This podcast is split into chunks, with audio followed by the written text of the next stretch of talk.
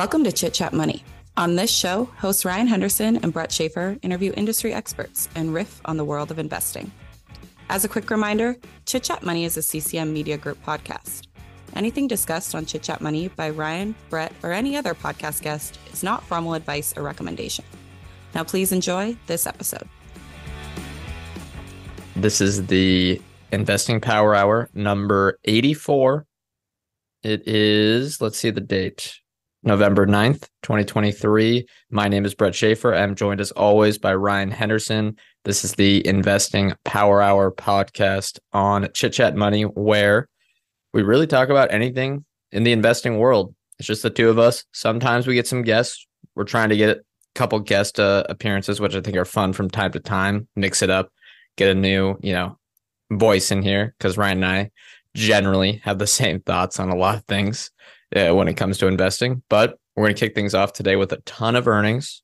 We're going to hit maybe some gripes over uh, as we've our funds have been in a little bit limbo as we shut down our uh, the investment fund we started up.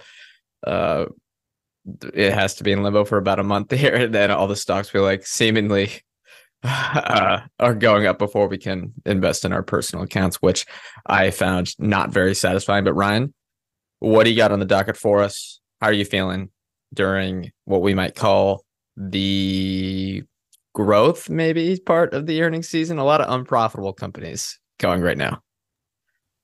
Feeling good. There's, yeah, you talked about it. There's some big frustrations for me right now in that just full disclosure uh, most people that are listening to this probably saw we shut down the fund, our our fund we were running, and we're returning the money. And Brett and I both had money invested in the fund. So in the meantime, it's in limbo. And we sold a bunch of the stocks that we owned, and all the stocks, well, not all of them, they seem to be ripping. So a couple, a couple, yeah. Which it is a little frustrating. Much. Yeah, there is. There's a couple. Yeah, to be honest, some of them are down too. Like Match Group's down relative to when we sold same, same with some of the others. So they're on the on one side, I'm frustrated that some of them are ripping. I'd love for all of them to be falling. But on the flip side, it's kind of relieving to go through an earning season and not own anything. Because you can kind of just like, oh, that was a horrible quarter. Like, you know, like you could put like, well, glad I don't own that. Or like we even had a couple where it's like, well, you know, good thing I don't own that right now. But uh anyway, it's just a little weight off the shoulders. So uh, that's been fun. Oh, yeah. But there are there have been a lot. It feels like more so this quarter. There have been a lot of like twenty percent plus drawdowns after a release. Yeah, it's kind of one of those. I well, stocks have been ripping a little bit, especially after big tech reported, or it seems like a lot of those large caps reported. And I think expectations are kind of high for a lot of these things. Now there's some growth stocks or some beaten down ones over the last few years that it seems like the expectations are extremely low. But I think a lot of the ones that have held up fairly well over the last few years, the expectations are high, valuations are high. Yeah. So it's not surprising. And when you don't meet your guidance and stuff like that, when your guidance may have been irrational. I, I think you're gonna you're gonna see that from time to time. What full guidance? And you know what? Yeah, this is guidance. Yeah, we actually talked. To, I remember talking about this last year. There were a lot of companies that were saying, kind of towards the end of the last fiscal year, there were a lot of companies saying it's going to be rough, but we expect it to. We expect things to turn around by the end of next year. They, they were saying that last year. And at the time, we said how would they have any idea? Like they have no idea what's going to happen in seven months, eight months. It's purely just hopeful that things turn around. And now we're seeing some of those guidance revisions say, yeah, things aren't turning around. Um, and stocks are getting absolutely crushed right now. Yeah. So. The, I think that is a good point. Kind of a rule of thumb or something I like to look at is whether they talk about when they're guiding if they say, oh, we're guiding to a normalization of the macro environment, which is sometimes a bit of nonsense, but that is betting on something changing to the positive, like that's outside of their control. Or I look for um, guidance that basically says, "Hey, look, you know, things have been bad this year. Our guidance basically assumes that none of that is going to improve and might get worse. So we're trying to be extremely conservative. I think that's important for context for for people. A hundred percent. That uh, I think a lot of the times, well, for one, I think a lot of the maybe quantitative factor stuff, momentum stuff, they're not going to pick that up. So I think that's something. Obviously, a lot of other fundamental investors are looking at looking at that, but I think it's can be a nice little note to look at. There's a huge difference between saying, well, things will go good if things outside of our control improve, or we're still expecting the economy or our part of the our little niche in the economy to be um doo doo. Did you look at the Disney earnings at all? Mm, just headlines. Uh, there's a point in the Disney earnings report where they basically said we expect streaming to be profitable by Q4 of 2024. So basically a year out. And at first I kind of thought like how are they going to know? Maybe they could raise prices or whatever, but how would they know specifically Q4 2024? I work I like think, well, the quarter was okay.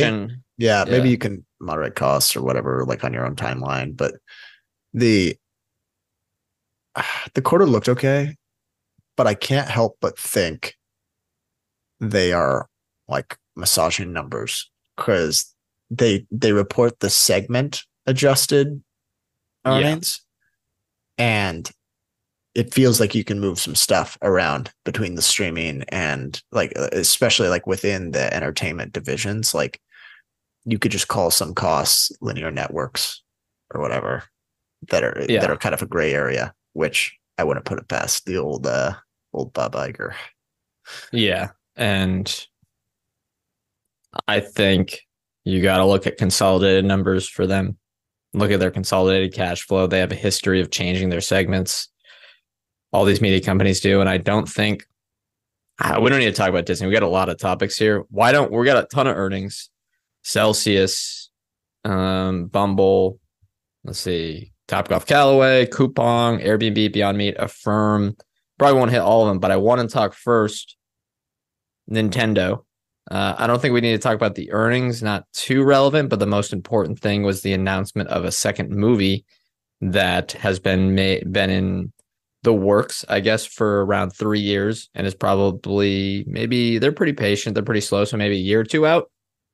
First, it would have been nice to tell shareholders that you've been working on this for three years. But I think that confirms a little bit of our thesis where you got to trust that they're doing these things. And second, this is one of the stocks where it's like, okay, the thesis is probably is finally working. All right, cool. Well, why did you have to do that right now when I don't have the money when when I'm no longer a shareholder, things finally start yeah. working out. Yeah, that is funny. We waited three years of owning Nintendo for the market to finally come around and basically say, you know what, this might be a this might be a sustainable business. Like yeah, maybe it, it isn't it's up. It's up three percent today.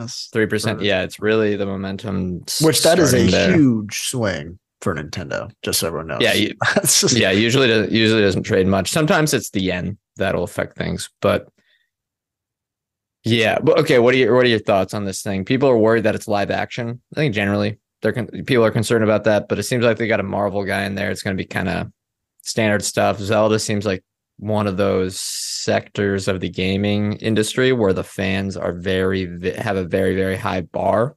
So I'm assuming that a lot of people won't like the movie even if it's good the only way they'll like it if it's like if, if it's somewhere like the Lord of the Rings trilogy or something like that. But I think yeah. it's it's not going to be as big as the Super Mario movie, but it'll be good. And then I, I don't know. What do you think they about Taylor Swift playing it?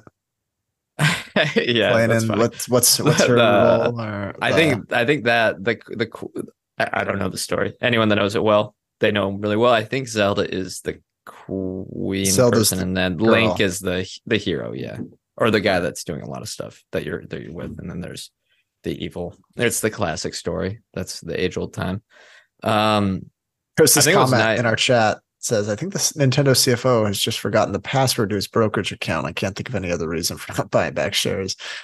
Yeah, they yeah. have bought back shares, but they do it weirdly. They say like, okay, we just announced a probably like maybe five hundred million dollars equivalent in yen, and then they can they perform it in like five days, and you're like, cool, you guys have so much liquidity. Why don't we just get this thing maybe cranked up to about two billion a year here, since you generate four to five four billion in earnings, give or take where the yen is trading.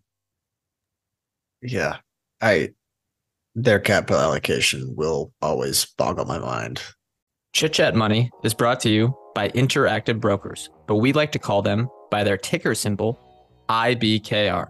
Designed for active traders and sophisticated investors, Interactive Brokers offers trading assets in 150 markets with 27 different currencies charges USD margin loan rates from 5.83% to 6.83%, rated the lowest among margin fees, the ability to trade stocks, bonds, options, futures, commodities, and more with high interest rates paid on instantly available cash balances, and the ability to lend your eligible stock shares to earn passive income, all on one single unified platform. Restrictions may apply. For more information, visit ibkr.com. Member SIPC. Open an account with IBKR today. When you need mealtime inspiration, it's worth shopping Kroger, where you'll find over 30,000 mouthwatering choices that excite your inner foodie. And no matter what tasty choice you make, you'll enjoy our everyday low prices, plus extra ways to save, like digital coupons worth over $600 each week. You can also save up to $1 off per gallon at the pump with fuel points. More savings and more inspiring flavors make shopping Kroger worth it every time. Kroger, fresh for everyone. Fuel restrictions apply what they don't need to be so conservative. I get it. I get it. The Wii after the Wii U, you were in some dire, dire positions. But, but it's already conservative because they built up that cash position. Yeah, I mean, what do, like what do they have today? Twelve billion USD in cash. Hard to tell. Uh, I haven't ca- excuse me calculated it yet. What do you so did you read the they gave out their annual investor presentation this year? Did you check that out? The 60 page slide deck, kind of their all comprehensive thing? Yeah, I think so. When when did they, they won? They, they put it up. They just they released it along with the earnings report, I believe. Oh, maybe I didn't see it. Oh, okay. Yeah, yeah. I, I didn't. They didn't update. They did an updated one. They did that last year as well which I'm not a shareholder, was, so I don't I don't have any responsibility to do that. yeah, I know. It always feels like there's a responsibility to read read everything. Um, I will say I did go on another channel. Um, Ryan didn't have couldn't make the schedule work, but it was called the Match. Let me confirm it. It's Matt Money. Yeah, channel. A lot of fundamental investors there. Yeah, real Matt Money. Matt M A T T and then Money. We discussed the Nintendo update uh, after earnings, which was quite fun. They got a nice little channel over there. So thank you guys.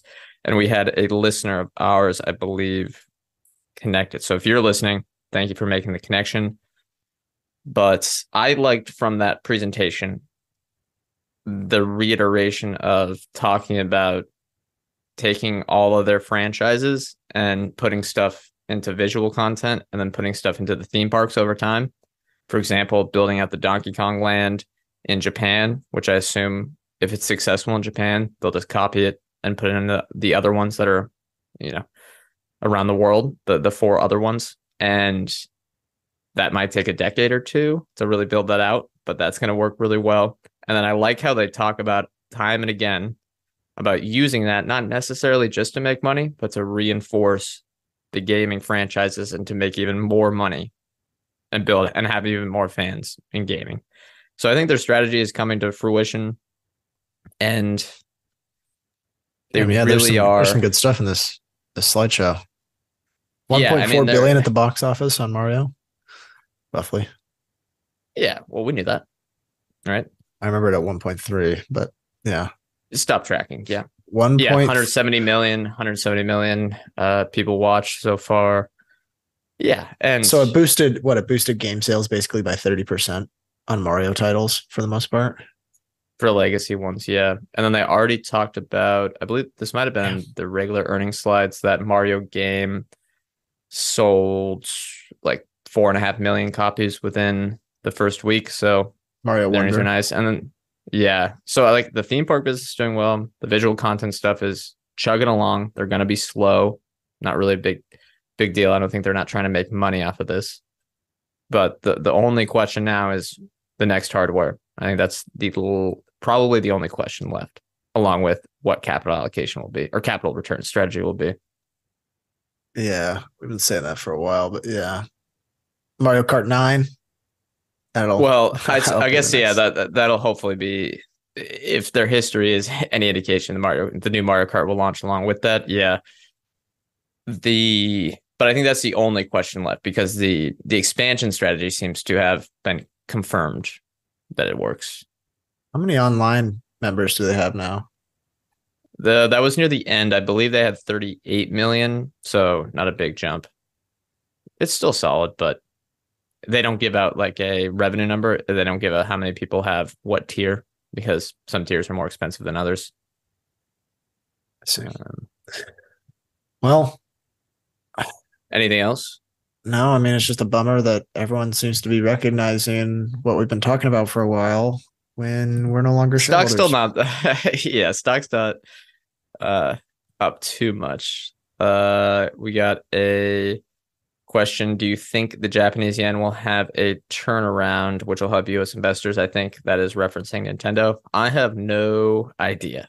It has been one of the biggest headwinds of ever really with the yen so but also maybe just the base rates like it's probably not going to be as bad but i do not know i don't know i'd also say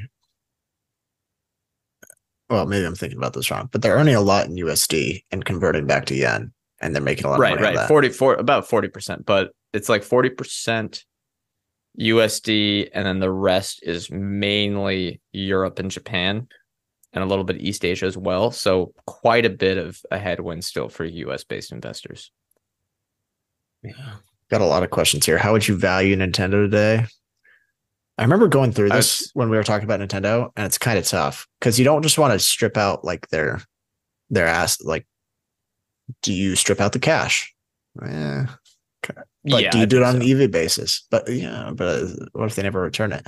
Uh, it, like, I mean, eventually it's going to get returned with that dividend. Like the dividend's not it's it's not small. So the I think you basically just kind of have to get to an assumption of what you think they'll learn over the next five years, which is really hard to guess.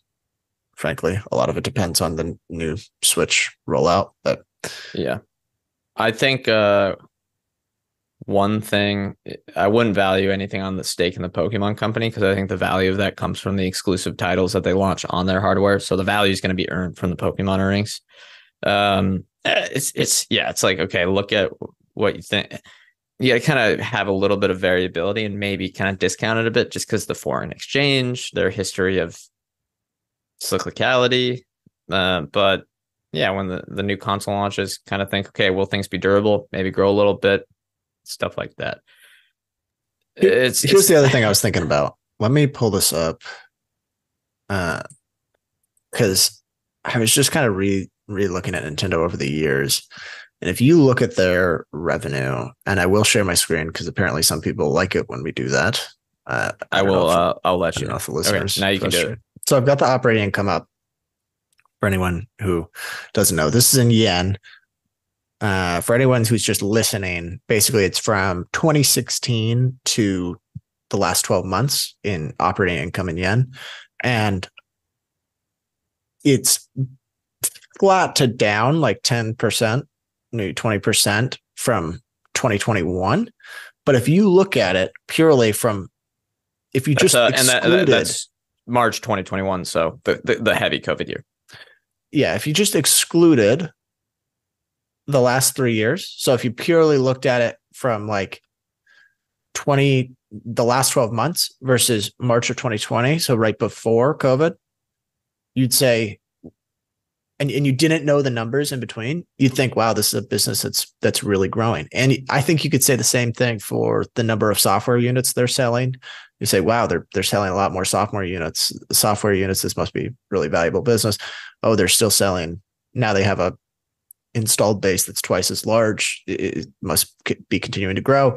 But because we've gotten that lumpiness and because it's been basically flat to down over the last three years, I think a lot of people look at it and say it's in rough shape or it's not going to be sustainable. Do you Right, think or it's fair? the cyclical peak? Yeah. do you think it'd be fair to strip out, like, look at a, a pre-COVID, post-COVID? And yeah, and I also think excluding that March 2021 year, which is basically going from April 2020 to March 2021, is is fine because there's just a huge bump, one-time bump in users. Uh, I have they have a chart in here. Yeah, so if we look at their sales of, maybe I'll share the screen. This is a pretty good one. Everyone can see my 100 tabs. So if you look at their first party software sell through, uh, which basically means the first party titles, so the ones they make themselves, not the third party stuff like something from Electronic Arts, and then sell through. I believe I always get this confused. Sell through means sell through to the customer. Sell in means sell into the retailer.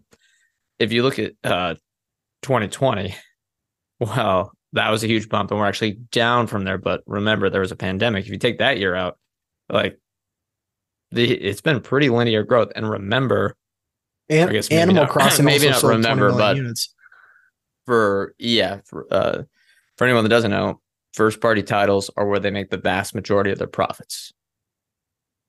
it's funny if you look at that chart and you just instead of it's funny that if they sold half as much software first party titles in 2020 like so let's say it was halfway between 2019 and 2021 you'd probably have a much higher multiple on nintendo today Yeah, it is. Yeah, I think without the pandemic, the company, the stock is much higher because people wouldn't be comparing it to that. And they say, oh, it's a cyclical or not a cyclical anymore. It's just a compounder. But what's interesting is that it'll be fine because eventually you'll generate enough cash. Um, we don't want to talk about this one forever, but uh, here's a good one from Tyler, always with the, a lot of questions. And then we may, maybe can hit one of his other questions, which I think will be fun.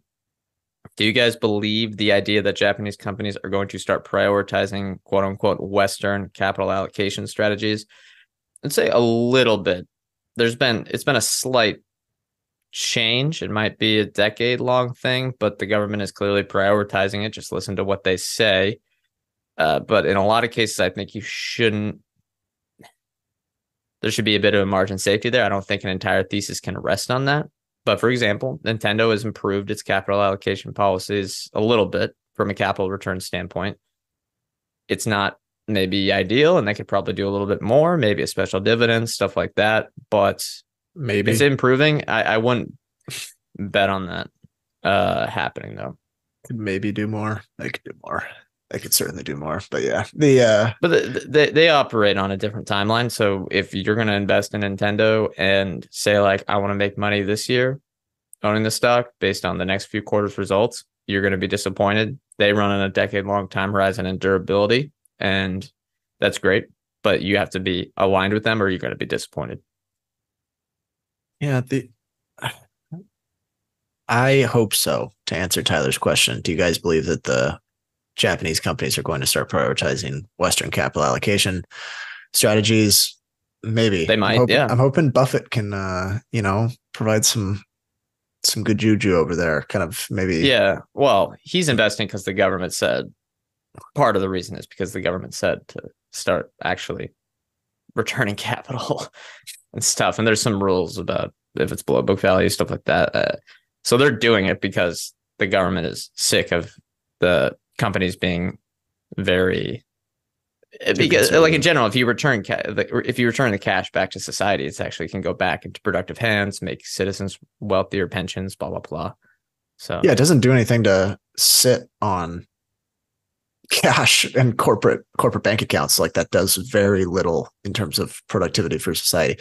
I do think uh I think we got Ian Gray in the chat too. For anyone who remembers Ian, he's been on the show tons of times way back when. Um, but the other part is it attracts capital. If you start returning cash to shareholders, more people want to invest because they they know you'll return it, and that allows you to invest more into your workforce, more into your products, and I don't know, you're going to attract capital from outside the country, which I would imagine is beneficial for Japan as a whole. Should we hit some of the uh, other so- topics or Yeah, I mean, everyone just keeps asking questions here. Maybe, maybe one more. Ian has a question. What do you think the biggest threat to the durability of Nintendo's business is over about a ten plus year time frame? I think it's kind of paraphrasing it. I would say the combination of game, sorry, video game streaming, so consoleless games, along with the growth of you know Roblox and new age stuff, Minecraft that has less than Nintendo characters and they have less control over those type of things eh, among young people, which is why I think the theme parks and the movies are so important because you can try to capture a fan at a young age. Probably, you know, the key age is about 10, maybe a little bit below. Yeah, I would typically say, well, my initial thought was that like the gaming TAM, whatever it is, the gaming market as a whole shifts away from Nintendo's core competencies. But that's really happened over the last decade where 50% of gaming revenue now goes to mobile and Nintendo frankly has just zero presence in the mobile universe really. I mean they have their own You could mobile, ar- I mean it's on not the go. I'm talking Yeah. about iPhone. Well, Pokemon Go, yeah, for like one year they captured the whole world, but then that No, no, I said uh like their their their hardware they have their own mobile, to- yes, yeah, but they adapted.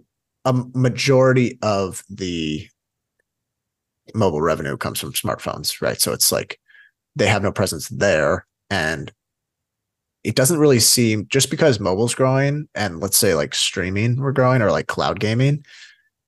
I don't think that necessarily cannibalizes Nintendo's business. I think it just expands the market. So I kind of, I don't know. I, don't know what would be the big threat to Nintendo long term. Long term, I'm not worried because They don't Disney. they, they, They can reinvent do- themselves and they have the IP. Yeah, and they don't have the. uh, If anything, or like if they went the Disney strategy and juice the con- juice the IP too much, then that's actually beneficial in the short run. That'd be a long term concern as you get to the state of like Disney. But if anything, you'd want them to even lean into more of that. All right, The let's biggest hit- threat, uh, hold on. I'll more- say the biggest final- more threat, fi- yeah, biggest threat as a shareholder is that they just continue to accrue cash on their balance sheet for 10 years and it doesn't Yeah. get returned at an increasing maybe, percentage. yeah, maybe.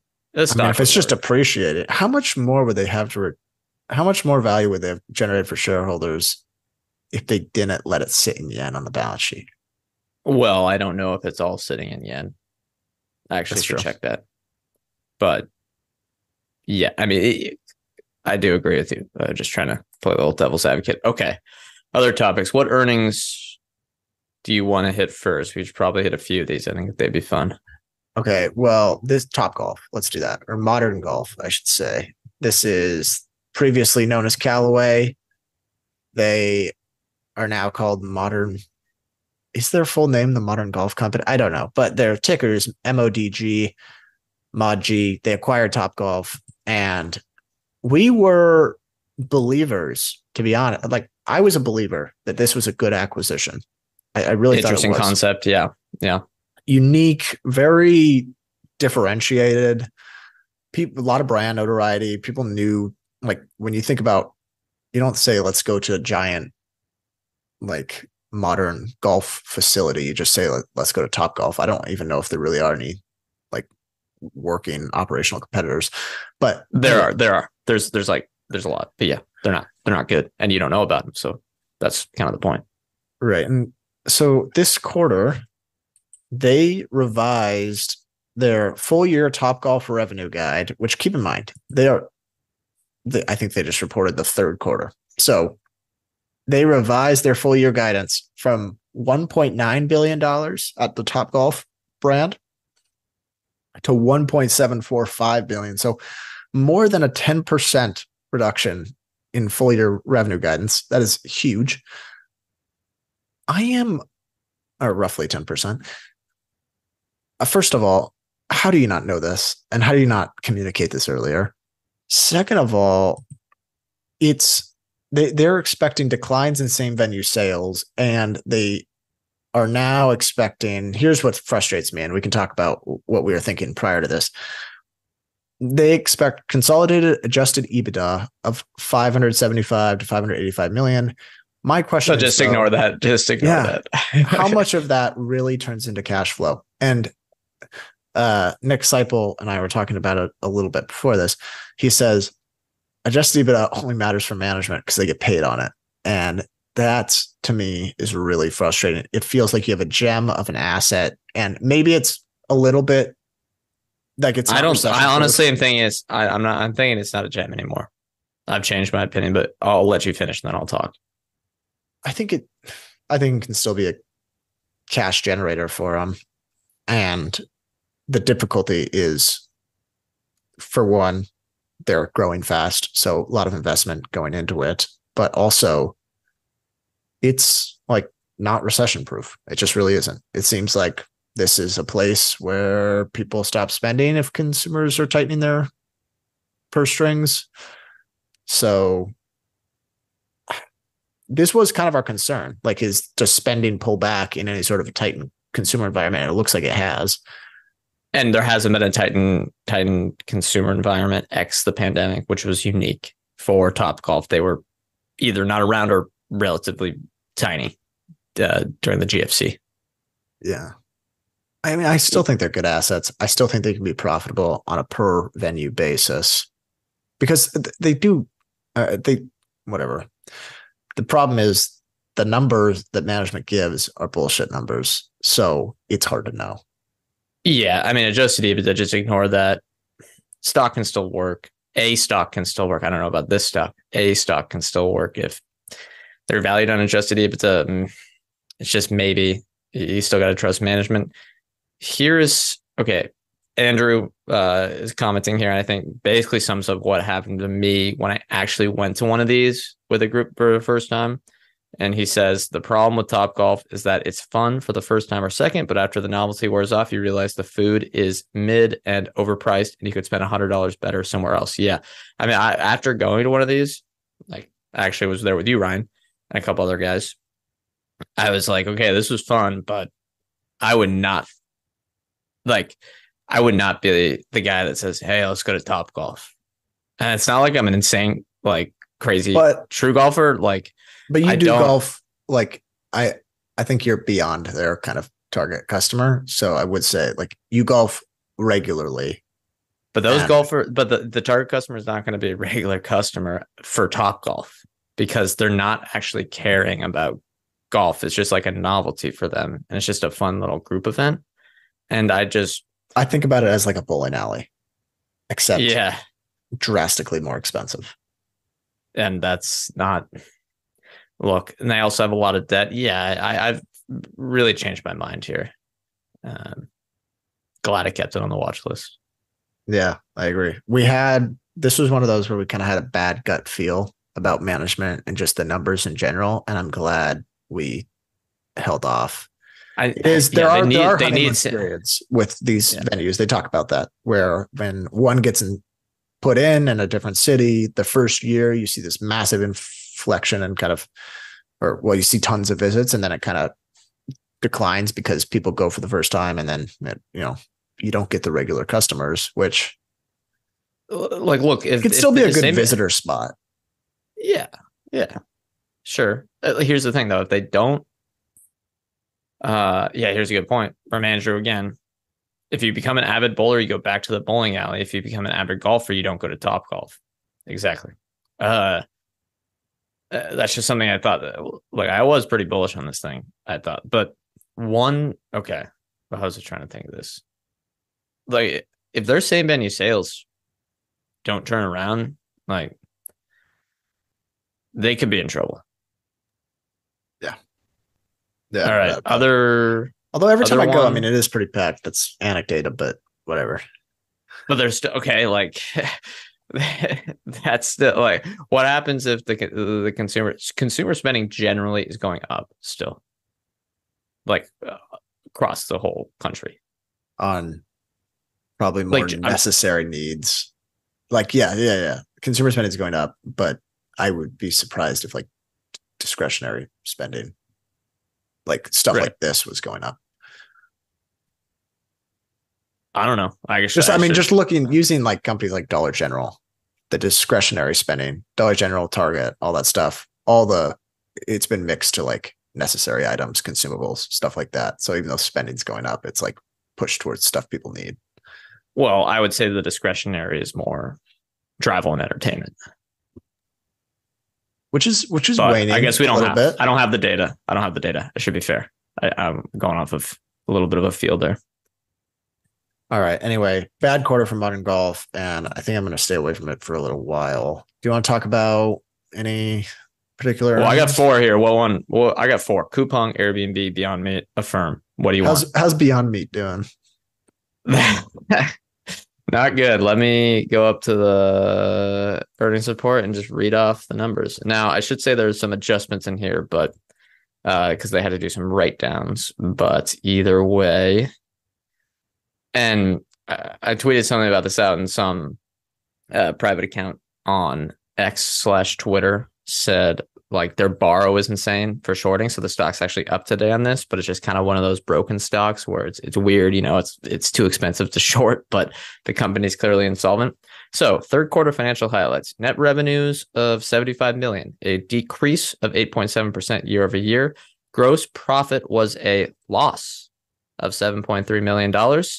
Tyler, Tyler gross in the margin chat, they affirmed their operating losses. yeah, yeah. Uh, gross margin negative 10%. Kind of tough to make money on that one. Net loss 70 million on $75.3 million in revenue. Don't worry, adjusted EBITDA was a loss of 57.5 million. Good thing they included that there. Uh, and they said they're seeing double digit growth in Europe. So fantastic. Fantastic stuff. And cash remember- flow. I hadn't looked at this in a while, but I remember looking at Beyond Meat, and they were they they basically said we lowered our prices by like fifteen percent, and our volume still declined. And I was like, okay, this Yeah. is uns- Yeah, it's over. I mean. I, I I'm literally their target customer, and I have I don't like that's how I knew this thing is ridiculous. But uh, it also means like you listen to our interview on with Upslope Capital on short selling doesn't necessarily mean it's a short. You got to have different circumstances than just the stock is ridiculously overvalued and going bankrupt. They have about $217 million in cash through the first nine months of this year. They've burned 80 million, actually, probably close to 100 million in true free cash flow. I'm trying to kind of add it up here, but they depleted inventory by 40 million. So even though your working capital is coming down, you're stripping the balance sheet of inventory, you're still burning cash. Great quarter, want me to read uh want me to read up the market cap? yeah, Four hundred and fifty-five million dollars, up seven percent today. Let me I- I- find. sh- I'm always curious. go ahead. I should start reading these conference calls because I wonder how many analysts are like, "Great quarter, guys." I love that. Yeah. Hey, you beat your you beat estimates. you beat your estimates that you told us to give. it's like, yep. All right. Well, no, I think that equity should be worth zero. However, They also have uh, like- over a billion dollars in debt on the balance sheet. oh, that's right. And they actually raised cheap debt, which I was blown away by. I would love to know who. Yeah, it's uh convertible notes, and I would love to know Is it uh, that. sustainability linked notes? Probably. Gotta love that. I love the sustainability linked notes. Software companies always do that. They're like, we just launched Not financially sustainable, but environmentally sustainable. yeah. Can it be called exactly. environmentally sustainable if the business isn't sustainable? Yep. Okay. Uh want to hit I kind of want to talk about wait, wait, let's flip back. Yeah, yeah. You will flip back, flip back. You Okay. You do yours now. this is kind of interesting. So whatever, we were officially bankrupt. Long time coming. We visited that. We we talked about them on an episode. I want to say, I don't know, three months ago, and July. Yeah. it was right after they did this kind of big financial restructuring, which like kind of guaranteed that they were going to go. It diluted the crap out of shareholders and basically solidified their chances of going bankrupt. And so they have done so. Uh, basically whatever. Don't need to talk about the terms of the bankruptcy, but there's a statement from co-founder Adam Neumann. He says, as the co-founder of WeWork, who spent a decade building the business with an amazing team of mission-driven people, the company's anticipated bankruptcy filing is disappointing. I love how it's like the company, not not it, not like it had anything to do with you. Uh, it has been challenging for me to watch from the sidelines since 2019, as WeWork has failed to take advantage of a product that is more relevant today than ever before. I believe that with the right strategy and team, reorgan- reorganization will enable WeWork to emerge successfully. First of all, I love how he's point, finger, pointing fingers because it's like he's like, "Oh, I left in 2019." Just like casually drops that. We had a value. We had a valuation Sure. of forty billion. yeah, when I was there. Uh, how cool would it be if he bought WeWork out of bankruptcy? Do and it, I mean, it seems possible. Maybe I don't know if SoftBank will sell to him, which I think they'll basically be the owners here. But they ascent. I mean, he's people say he's worth 1.7 billion. I think he got like a good, handsome payout from SoftBank essentially when he left. I mean, he, they Yeah, prob- this he, has, he probably has to take on a lot of the debt, so it's not like he's just buying the equity, which is worthless. It's, I mean, it would be a big financial commitment, but I Yeah. would love his, love to see his charts again. Love to see his powerpoints. He's a compelling man. That is one thing that's certain. I okay. If he actually announces I- that I he's don't- buying buying WeWork, what would you think? Would you be surprised? I think no, no. I think the odds probably two to one that he buys it. Actually, I don't know how. Maybe SoftBank's not looking to sell, but I would be if I was SoftBank because it's going to burn a hole in your balance sheet for years. The how do I say this? It's just like season seven of a show that's run its course for too long, and they're trying to do some gimmick to get people entertained again. I'm kind of done with WeWork. I don't necessarily care anymore, but I think this would be fun. I would love him to buy it out and then try to transition, given the commercial office to residential theme, to transition all the buildings into kind of that we live the kind of residential stuff that were kind of loopy, kind of wacky. And, you know, just because there'd be some great, great videos that come out of that, it'd be probably very, very funny. And we company. I think he could raise money. Yeah, given this marketing environment, just throw an AI spin on there. He'll get a couple billion. I'm sure the we economy has has expanded since he left. The we TAM Yeah. is there. The uh anyway, I just thought that was absolutely hilarious to see him, you know, chiming in. But uh any other big reports you want to talk about? Well, the ones that I'm interested in, one I should say I did buy uh, after. Maybe we can talk about that. Is Coupang. Um, I thought that was really good. Maybe I can pull up the numbers, uh, just so I have them in front of me.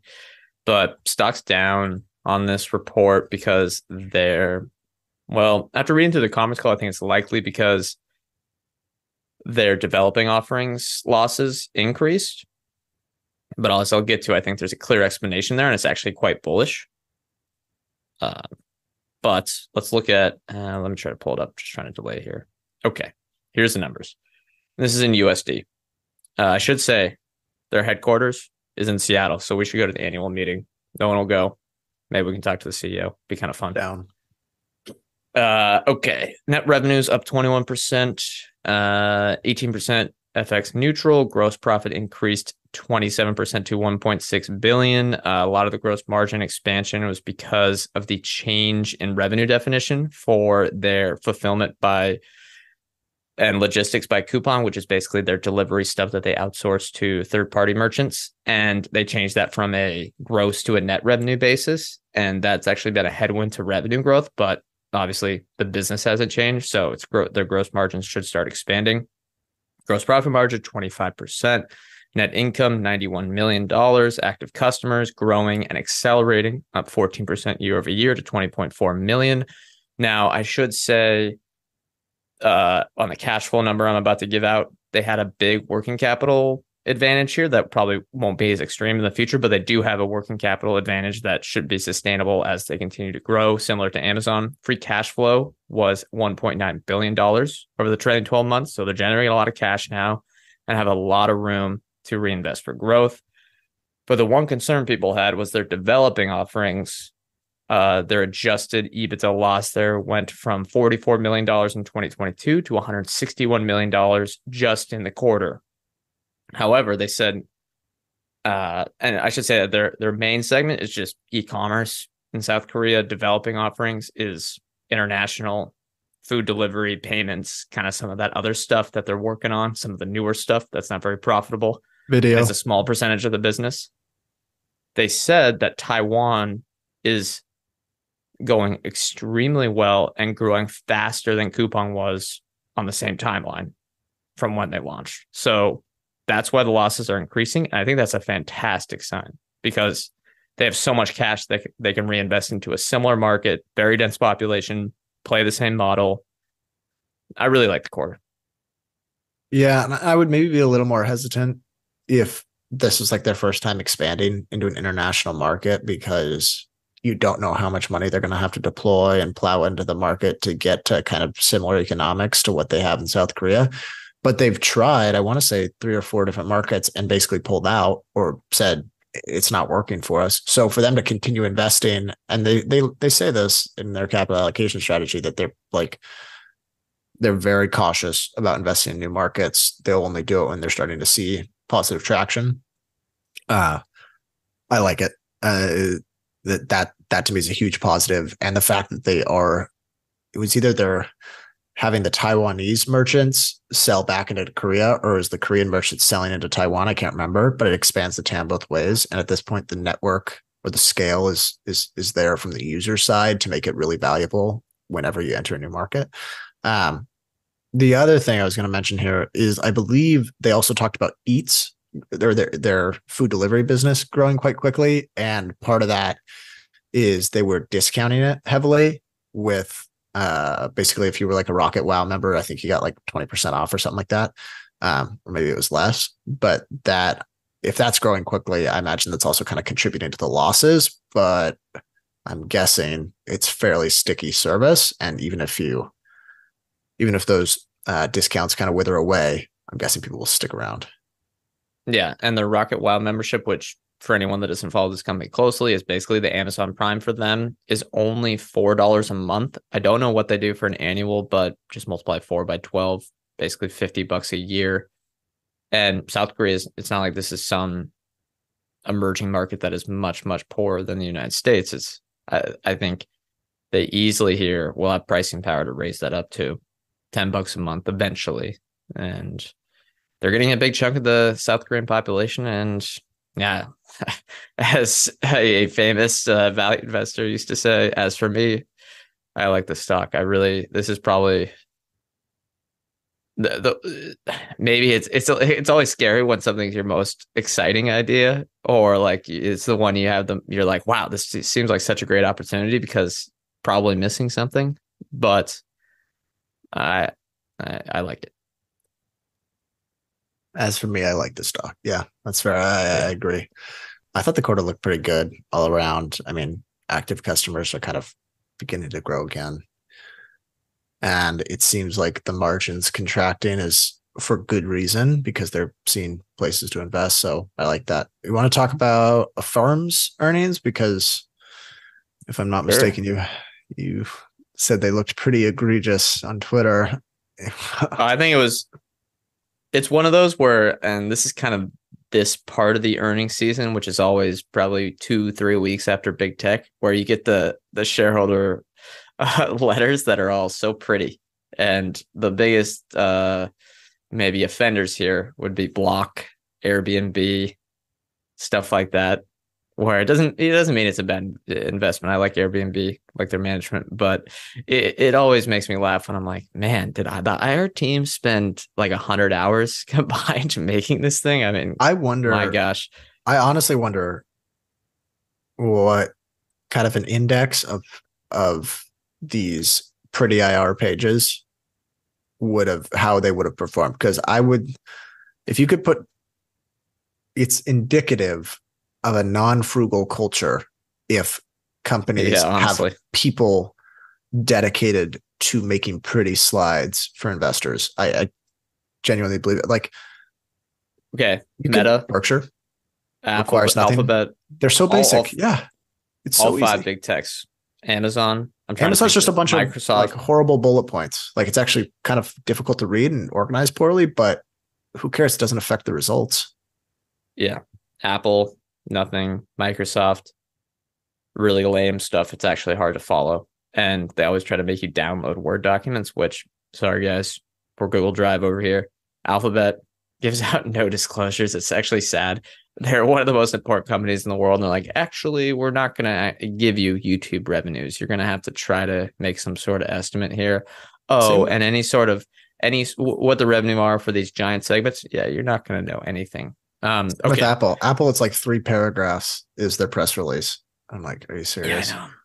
Makes it, It really kind of hard uh, to talk about. Okay, well, affirm.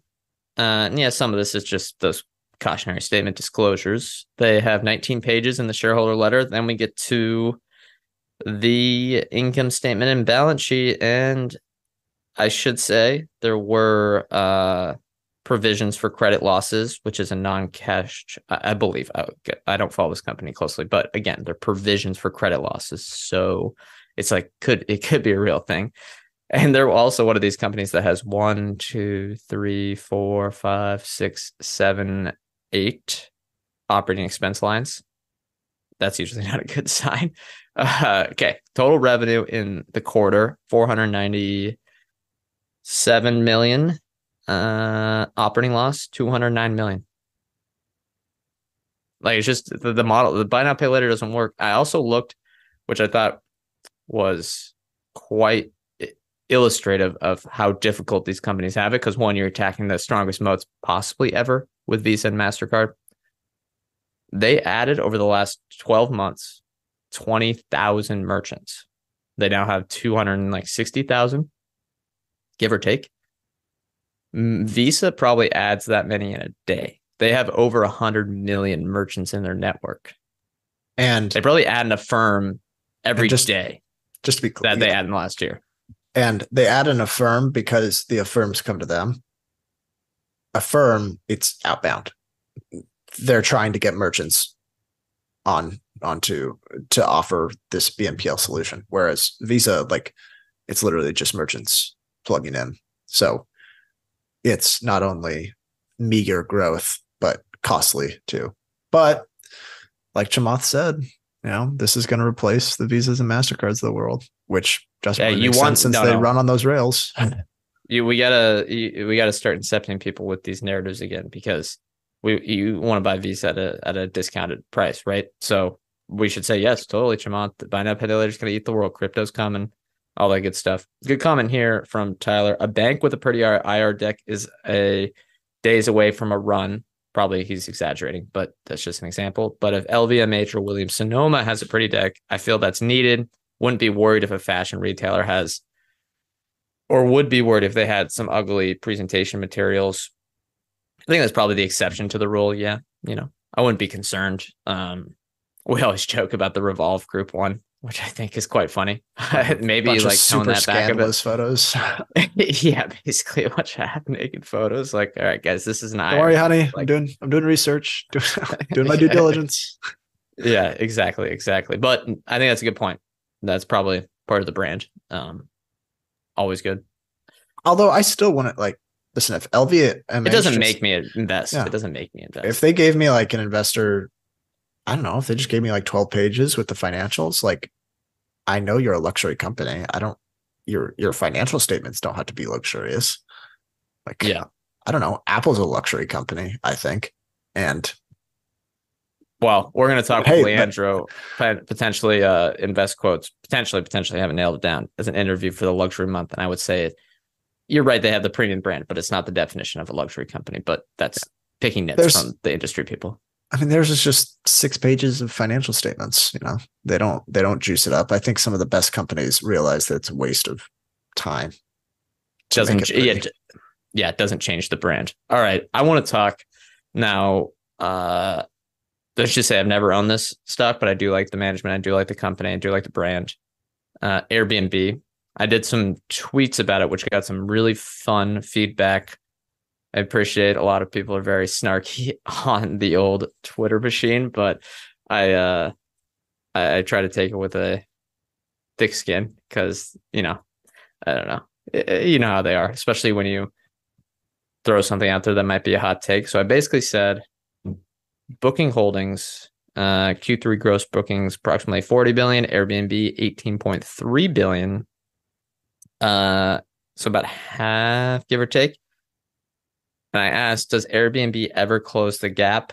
Um, and there's a lot of people that gave out some great data on how booking is actually like expanding this gap. They're growing quicker, especially as they launch the basically Airbnb competitor uh, across their brand. They also have the hotels and stuff. Airbnb's quarter was interesting. Uh, uh, they have great margins, stuff like that. They don't have to like it's not like a distress situation. But I'm curious your thoughts if you've read either of these, and what do you think about the Airbnb versus booking competition? Because the narrative among a lot of people is that Airbnb is kind of the new age, growing, taking share, but that's not true anymore. Booking is really fighting back and fighting back well right now. Yeah, r- remind me on the booking model. Basically, they take like all the available rooms from hotels and list them and take a commission, right? It's it's it's basically a. I haven't looked at the company closely, but I assume it's a similar business model to Airbnb, but with broader amount of accommodation. And now they're getting into a lot of alternative accommodations, which essentially means the Airbnb style. So they think counter position themselves really well and are investing very aggressively into I like booking the alt, alt. like uh, uh, not that I, I like the management team. They're very like rational and candid about uh, uh expenses and very shareholder friendly. They had like a whole thing about how ridiculous some of the companies are with stock based compensation. I remember that the CEO basically tore into all their competitors and was like, they are egregious with it. So I I like that. Have you seen the uh have you seen the speaking of a competitor, have you seen the Expedia headquarters in Seattle? Maybe look up oh. the new one. Look up a picture of the new one and look Where up the location. It? It's on the waterfront on oh god. North north of downtown. I look anyway. up look up a photo. it uh I like bookings. I don't really have an opinion either way in terms of who's going to do well. I think they can both there's probably room for them both to grow accommodations on the platform. Yeah, I think my so guess well. we're I'm I'm kind of doing this right now because I'm looking at booking a hotel for like a trip. There will always be room in the marketplace for hotel stays. There'll always yeah, be like that's not the question. Yeah. Yeah. And if yeah. well, I'm saying if bookings accommodations primarily come from hotels, right? I think it's all hotels right now. No, I, I think I don't know if you haven't been here, but they have seven million alternative accommodations right now. So I thought you said, I thought you said they stuff. were just starting to roll them out. No, they have. It's oh, is that the VRBO? They own them. No, I think Expedia owns them. Uh, isn't but, that as just yeah. as many active listings as Airbnb has? Exactly. Yeah. What uh is it just bigger? Expedia Expedia owns Vrbo. So what the bookings platform? I mean, I've never heard of it, so I'm guessing it's huge in Europe or what?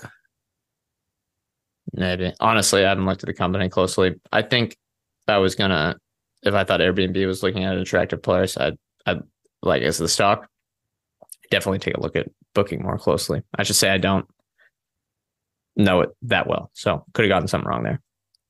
Well, I uh I don't know. Maybe we should do like a month of like travel or like uh you're you're reading my mind.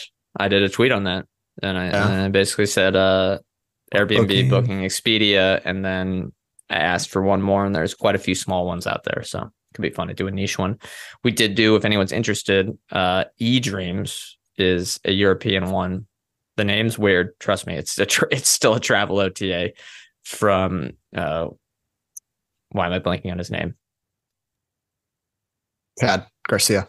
Chad Garcia. Yeah. Thank Thank you. Thank you very much, Ryan. He's been on twice. Listen to that one. I thought it was a really good pitch. Yeah, it's interesting the narrative on that. Do you okay, here do you think Airbnb needs to be concerned at all? And do you think it would be smart for them to move into like bookings turf and try to get other sorts of accommodations on Airbnb? Potentially, I think there's a lot of pushback. For, I mean, they've they've been trying to do it with apartments, but there's been a lot of pushback from kind of the apartment, whatever community. Well, okay, that's uh, that's different. That's using your apartment as an Airbnb. I'm. They've mentioned offhand getting boutique hotels, and then like literally like apartments, like you know, like an apartments.com style. Just oh, mentioned, just uploading just other people's kind of inventory, I guess. No, no, no, not other people. Uh, like other platforms is what I mean. Yeah, I mean not stealing their inventory, but doing a similar model to how booking works, stuff like that. Other sorts of uh, accommodations onto the platform. I would worry that would re- uh, dilute the brand a little bit because I do like how when I go to Airbnb, I know exactly what I'm like, what's going to be there, what type yeah, of stuff. I mean, they, they're good at like configuring the app in a way that's understandable. So I would say the more listings you can get, even if they're someone else's listening, say they sign a deal with Marriott or whatever, the better. Because you can just have a sub tab that's like hotels. Right. But I don't know how much volume they'd get through like Airbnb hotels. You know what I mean? Yeah. Well, I don't think they'd get much at all with Marriott, but with smaller ones, they could probably do do well. What about uh as I know we're got we're at about an hour, so we should wrap up here. Uh, what was I gonna say? Do you like how the company does all these product release things and then it's just like the smallest update you could possibly imagine? Or they're like, we tweaked the review system slightly. Big release, guys. It's it's annoying now. I, I, I think it always starts with the what's his name behind some like behind some table at their corporate headquarters. He's like, We've been making significant changes, and today is the biggest product rollout ever. We now have a star rating system. It's like, yeah, I know. He's like, you can now filter for Wi-Fi speeds. Whoa. Yeah. Um, I actually don't think you can do that. Okay. Well, it's been an hour. Uh, I think we should explore the travel OTAs more. I think this is a very interesting time for them. But for anyone that doesn't know, we are continuing our Sin stock theme this month. Uh, we are currently in the weeds researching MGM Resorts. Super interesting company. Just reported earnings. We're going to be doing Smith and Wesson. We're going to be doing Altria Group. We're going to be doing Diageo or Diageo. I can never say that right.